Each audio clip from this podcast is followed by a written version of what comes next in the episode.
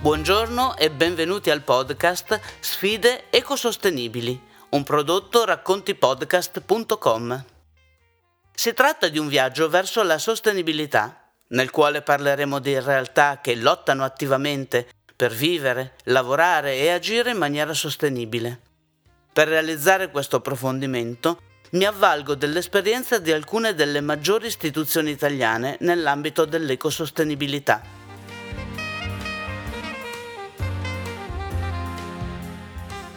In Italia esistono onlus, fondazioni e associazioni ambientaliste che portano avanti progetti magnifici. E parliamo di pulizia del territorio, di formazione e di promozione di tutti quei comportamenti orientati alla protezione dell'ambiente. Loro sono il nostro faro, la punta di diamante grazie alla quale possiamo individuare nuovi mezzi e nuovi percorsi per realizzare il nostro viaggio verso la sostenibilità.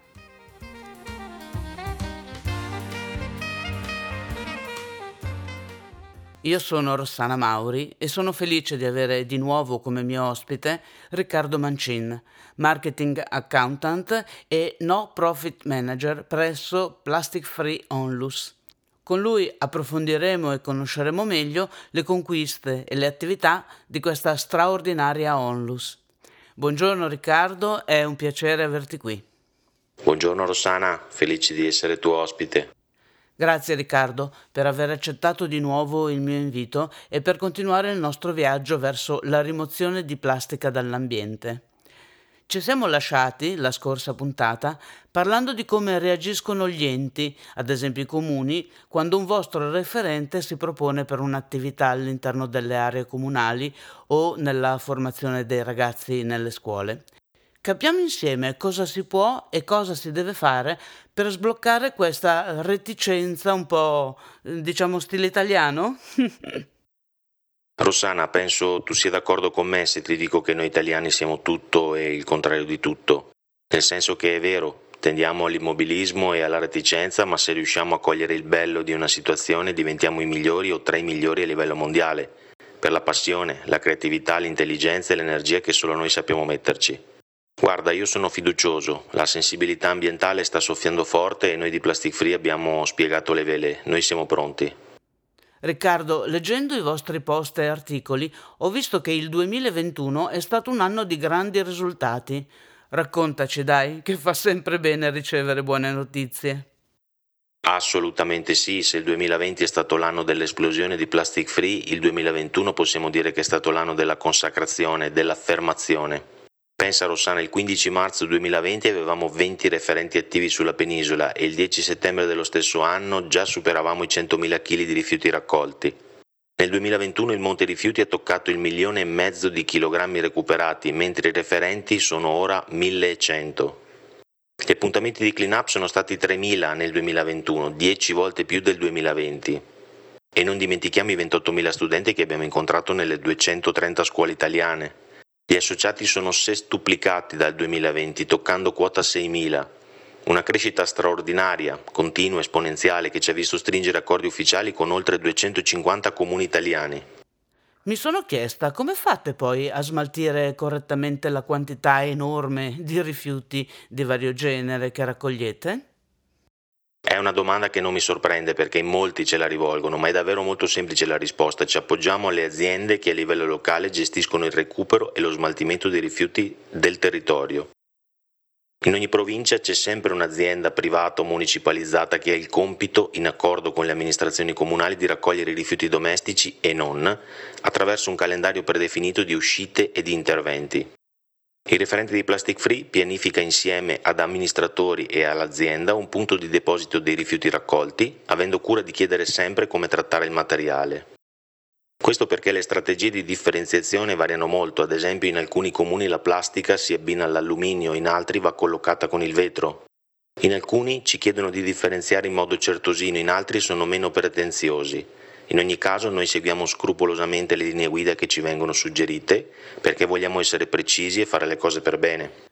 So che vi rendete disponibili anche alla sensibilizzazione delle aziende.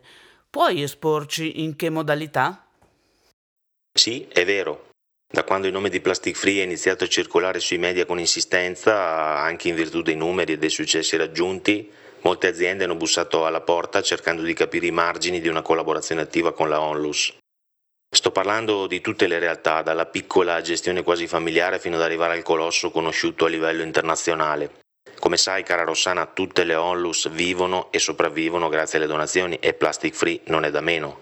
Per cui per la nostra crescita e per raggiungere i traguardi prefissati è di vitale importanza riuscire ad avere il loro supporto concreto.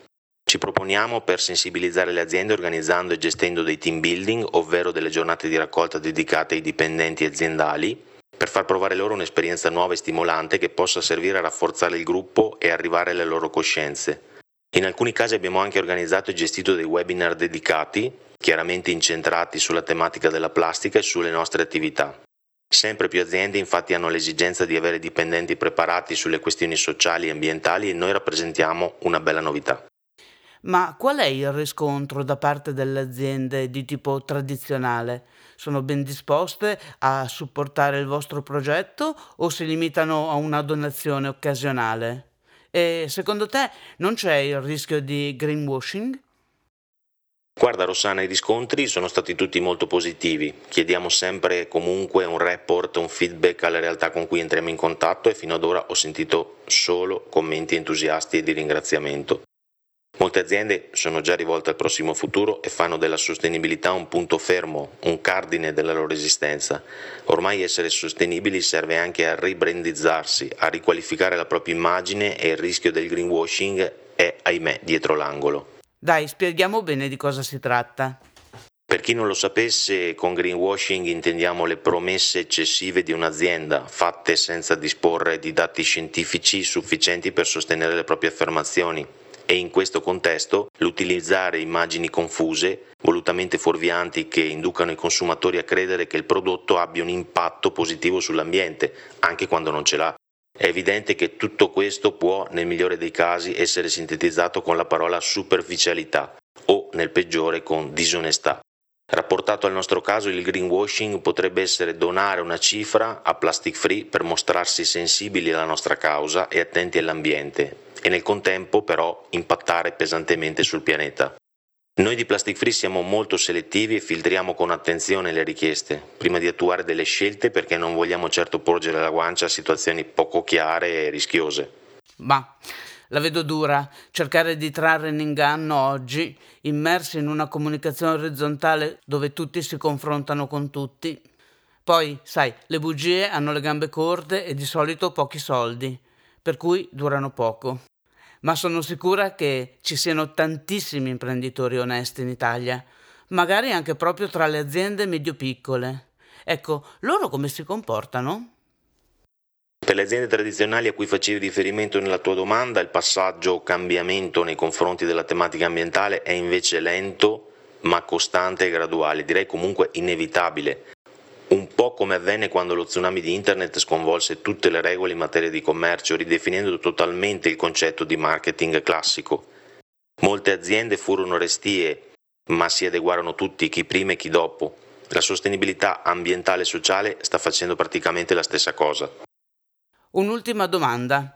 Il vostro logo rappresenta una tartaruga. Perché proprio questo animale simboleggia per voi la rinascita della natura? La tartaruga è un animale che esiste sulla Terra da oltre 250 milioni di anni, dunque molto prima dell'uomo.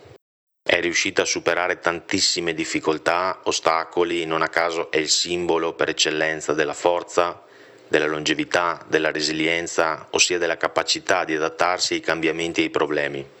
L'abbiamo scelta come simbolo proprio perché incarna alla perfezione i valori di forza e di concretezza della nostra organizzazione di volontariato, Purtroppo però a causa della plastica e della forte antropizzazione nonché della pesca intensiva il numero di tartarughe marine che muoiono ogni anno è spaventoso e questo rappresenta un motivo in più per sceglierla come emblema della nostra causa.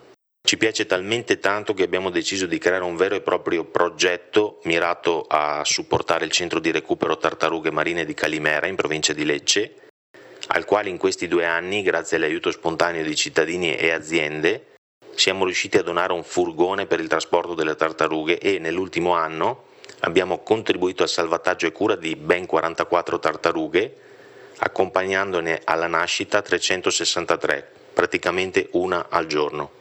Bravissimi, fate un fantastico lavoro di pulizia e di salvaguardia.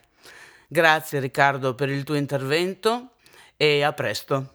Grazie a te Rossana, è sempre un piacere. Spero di averti presto di nuovo in diretta per approfondire il tema plastic free e soprattutto per incoraggiare chi non lo ha ancora fatto ad avvicinarsi alla vostra realtà e ad acquisire consapevolezza in merito ai danni che facciamo all'ambiente quando disperdiamo rifiuti.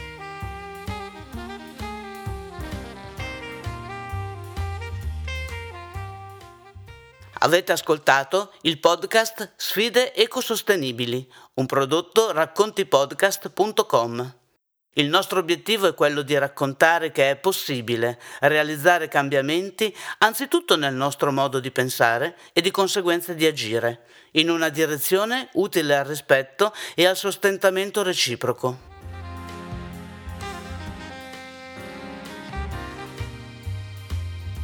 Vogliamo dar spazio alle realtà meritevoli, quindi raccontateci la vostra storia perché le vostre scelte e il vostro coraggio disegnano la strada per molti altri. Io sono Rossana Mauri e vi aspetto alla prossima puntata.